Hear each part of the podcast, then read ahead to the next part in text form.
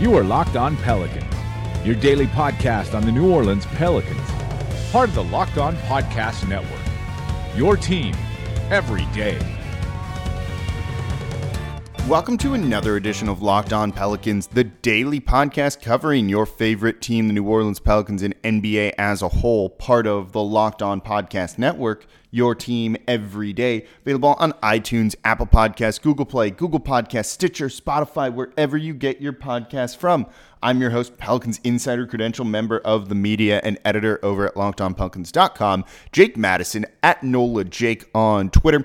Here with you all on this Monday, kicking off a week's worth of podcasts. We got to recap two games from the weekend, two losses which is probably good for the Pelicans' tanking odds and lottery odds, particularly because you're seeing some improvement from these young guys. Frank Jackson has had an outstanding two games, so has Cheick Diallo. Both those guys are on a bit of a run, and I'm going to talk about them more tomorrow and the rest of the week. But today we're going to recap the two games the loss to the Toronto Raptors, then on the road to Atlanta, a loss there to a team playing on the second night of a back to back. Excellent tank job, Pelicans. And then we're going to take a look at the lottery odds and why I honestly don't think it's a big deal if the Pelicans win or lose at this point. You want them to win, go ahead and cheer for it. It's not really going to change all that much. I'll tell you guys why in the third segment. So let's get it done in today's edition of Locked On Pelicans. So let's start with the 127 104 loss to the Toronto Raptors at home on Friday. Pelicans didn't have much of a shot in this one, though they played really well for the first half. They were without Jrue Holiday. He's going to be out for seven to 10 days, going to be reevaluated likely within a week, according to head coach Alvin Gentry. You know, I talked about it the other day on the podcast, I think on Fridays, where we found out that Holiday is going to be missing some games. His first game's due to miss due to injury eh, since 2016.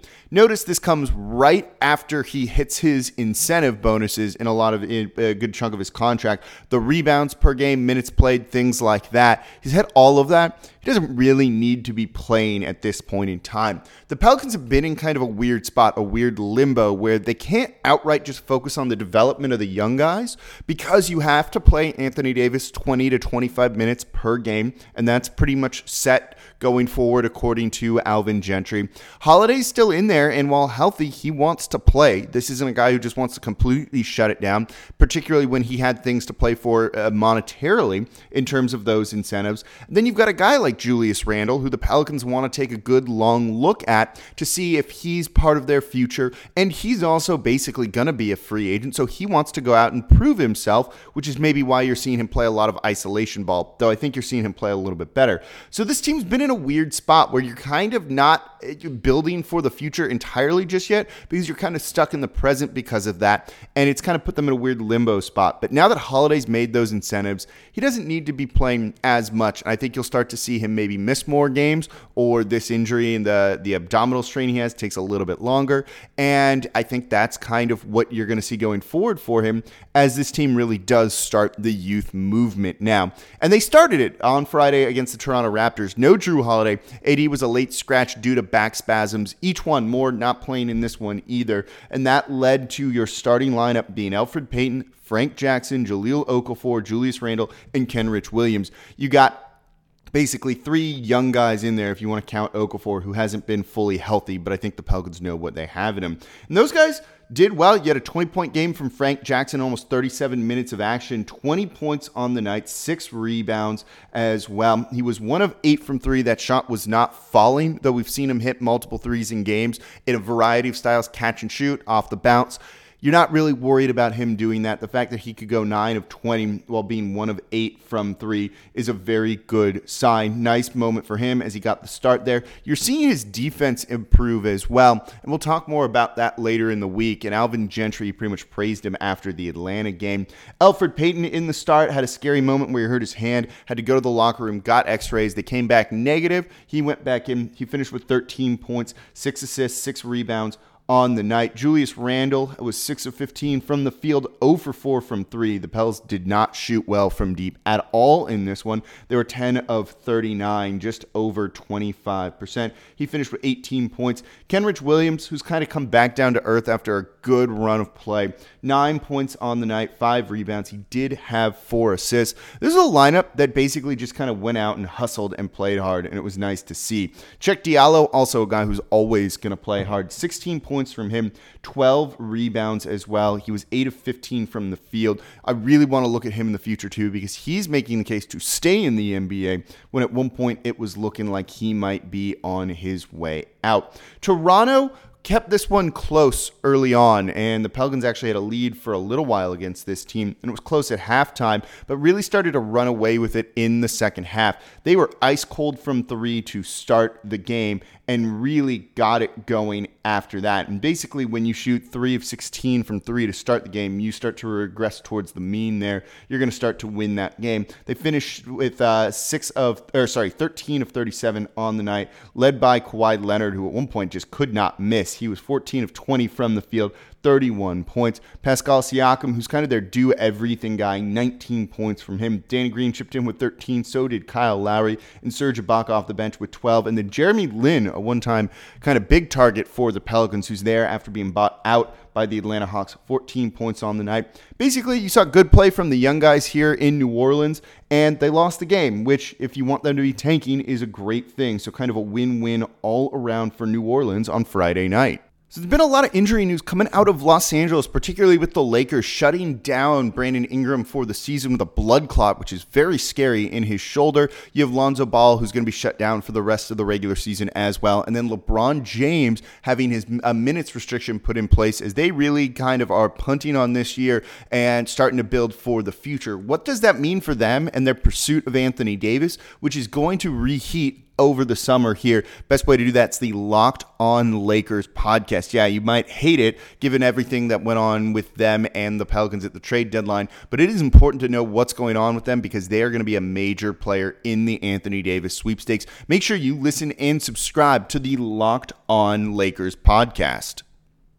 So, in addition to the game on Friday, the Pelicans played last night, Sunday night, against the Atlanta Hawks on the road before they head back here to New Orleans and play on Tuesday. Hawks playing on the second night of a back to back. This one could have been a win for the Pelicans, particularly with Anthony Davis playing, but the Pelicans fell 116 128 on the road to that Atlanta team. They have some decent players there, and their, and their core looks very good going forward. For the Pelicans, again, no Jrue Holiday in this one. No, um, as I forget E'Twaun Moore. There we go. Frank Jackson in the starting lineup again. He had another 20 point game, 23 on the night. His three point shot better in this one. Seven, or sorry, three of seven from deep. He was 10 of 18 from the field overall. Six rebounds, two assists. Again, he has had, uh, he's making the most of these minutes. I think over the past 10 games, something like that. He's averaging close to 15 points per game.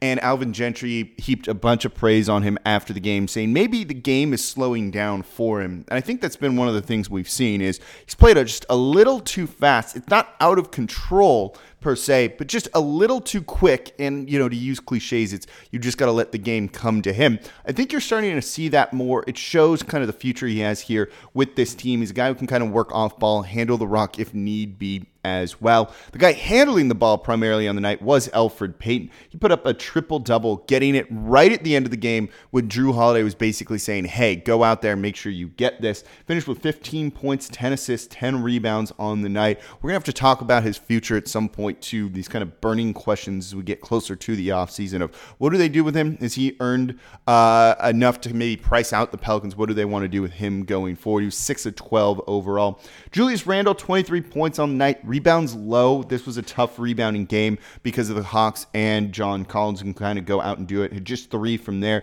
But his three point shot was better, four of six from deep in route to that 23 points. The Pelicans as a whole were hotter from three than they were against the Toronto Raptors. 18 of 41. This is kind of why they were really in this one. And at one point had a 12 point lead because they were just shooting lights out on the night. Anthony Davis in his usual 20, 21 minutes of action, 15 points, 8 rebounds, 4 assists. He had an incredible block at one point that just swatted the ball, I don't know, almost 20, 30 feet away from where it was, sent it right out of bounds, then got this monstrous putback dunk off a miss on the next possession where he kind of just curled in unguarded, unblocked. No one boxed him out there and he got it and put it back in. Kind of reminds you of just how good he is, despite the fact that he's just been such a drain and has kind of tanked the Pelicans season. Kenrich Williams also in the starting lineup, struggling to shoot right now, 3 of 11 from the field overall, just nine points. The rebounds weren't even there. The Pelicans really did struggle to rebound in this one. They lost that battle 42 to 56.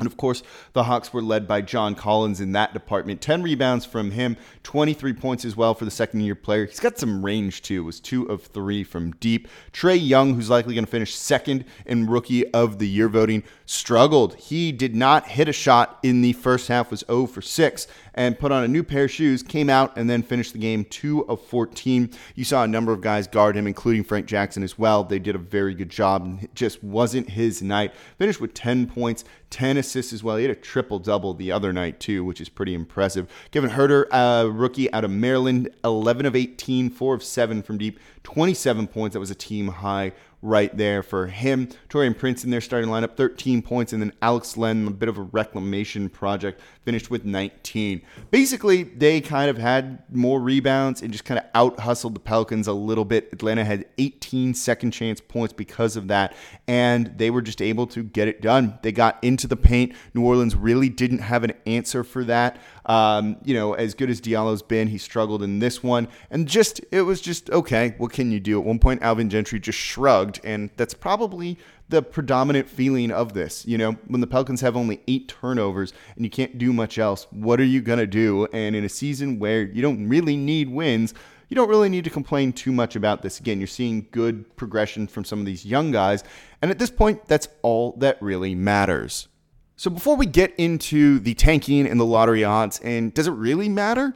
A little bit, and I'll explain why. There was a big trade in the NFL the, the other day. You had Antonio Brown going from the Steelers to the Raiders, a guy that many Saints fans wanted here in New Orleans, and Ross Jackson of Locked On Saints. Probably going to make you feel better that it didn't happen. And also, what is going to be going on with the Saints this offseason in a very pivotal year? So make sure you listen and subscribe to the Locked On Saints podcast.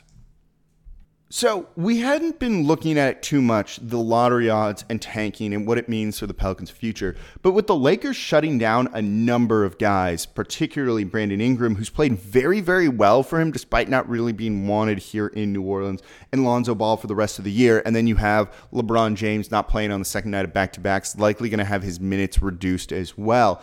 This is going to create a situation where the Lakers are going to fall and fall and fall and lose a lot more games. And right now they've lost five in a row, and they're just two of eight out of their last 10.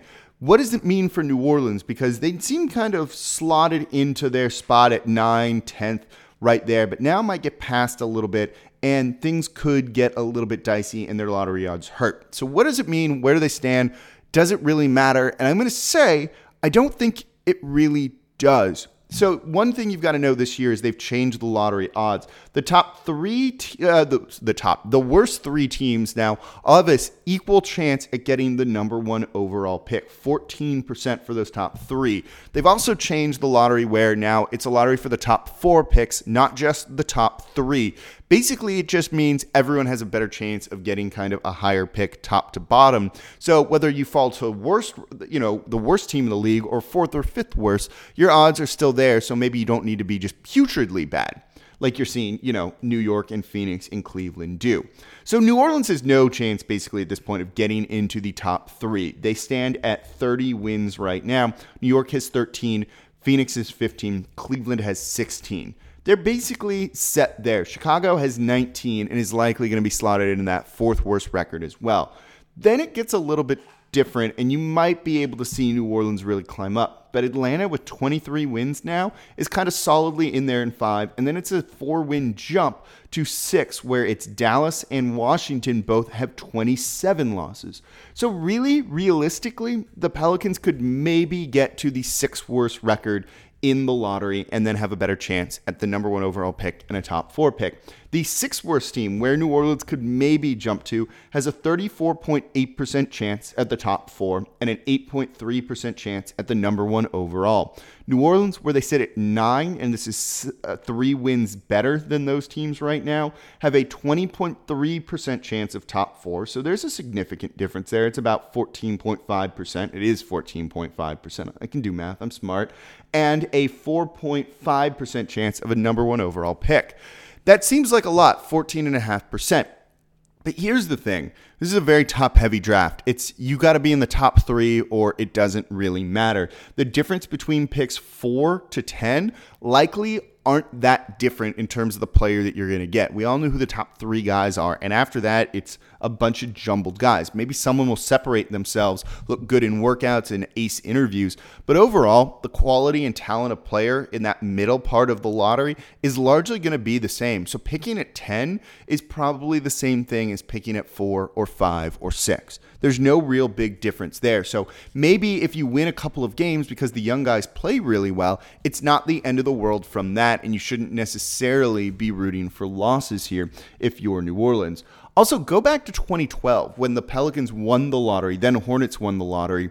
They had the fourth worst record. They were tied, though, with Cleveland for the third worst record overall, but because of a tiebreaker, New Orleans finished fourth, Cleveland finished third, and that was kind of how it went. New Orleans won the lottery that year because their combinations that you get of the ping pong balls came up, not Cleveland's. So it really just goes to show you that it's not necessarily always that you're you know you want to have the best odds. You know, if New Orleans had won the tiebreaker against Cleveland that year, then Cleveland ends up with the number 1 overall pick. That's kind of how that was going and you know what? That does it goes to show you that yeah, you can have all the combinations in the world, but you just need the right one. And sometimes it just kind of comes down to blind luck at that point. So, because of that, I don't really care if the Lakers leapfrog New Orleans and all of a sudden New Orleans goes to 10 from 9, which is a significant difference in terms of percentage. 9 again has that 20.3% chance of a top 4 pick, but if the you they end up with the 10th worst record, it's 11.7. There's a bit of a jump right there, 9.6. But I don't think it really matters here because that middle spot is going to kind of have similar caliber guys. You know, it, it, doesn't really matter other than maybe the opportunity to get the one that you want versus not being able to have that or hoping they fall to you. But if they're same guys, then who really cares? And because you know you have some odds which is better than no odds and sometimes it doesn't really matter if you look at that tiebreaker. So that's an interesting thing to keep in mind as well. So root for improvement. Don't root for losses. I think that's the big thing here. You're going to see some very good performances from guys like diallo from frank jackson from kenrich williams that maybe keep this team in games or win them games more uh, one or two more games than they would have otherwise if they were just kind of outright tanking and playing guys like, well, now the gone Tim Frazier and others. So I don't think that's what you want to root for because at the end of the day, it's ultimately not going to matter. And you'd like to see improvement from guys that are going to be on the roster next year more than the potential to get someone who, know, one, who knows who it's going to be, and two, if they're going to be any good. So root for improvement, not losses, as we end the season for the Pelicans. So that's going to do it for this edition of Locked On Pelicans. Thank you all for listening. I hope you had a good weekend. You're not all thrown off by the jump in time as we would we spring forward, fall back, one of the two. It's a different time that would have been otherwise. We'll look more at Frank Jackson, Cheick Diallo this week. I want to talk about the front office as well things I've heard about Danny Ferry, what the Pelicans should do, what the Pelicans might do as well, because ultimately that is probably the most important decision the team's going to make this year. So thank you all for listening. As always, I'm your host, Jake Madison, at NOLA Jake on Twitter, and I'll be back with you all tomorrow.